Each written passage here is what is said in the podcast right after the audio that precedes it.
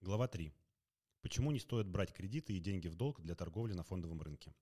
Мне постоянно задают много вопросов на разные темы, и это вопрос, входящий в топ-10. Новички видят, как растут акции за день, неделю, месяц, полгода. И, конечно же, возникает азарт – заработать много и прямо сейчас.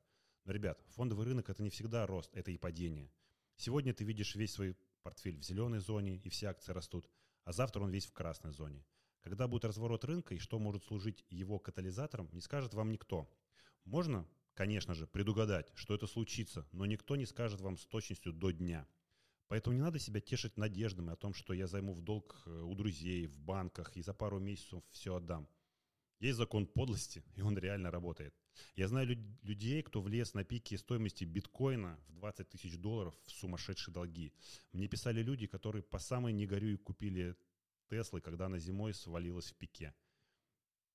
Не гонитесь за сверхприбылями, за большими деньгами, так как в 99% случаев вы проиграете. Рынок умнее вас, и не надо думать, что вы все в чем-то уникальны. Вы как все.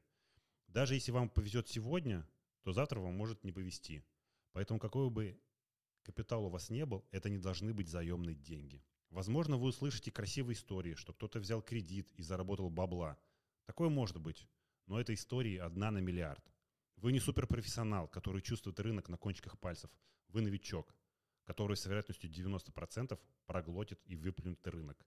На, на рынке вы останетесь только тогда, когда четко будете знать, что вам делать и как себе вести. Так что никаких кредитов, займов брать в долг не надо. Только свой кэш и только хардкор.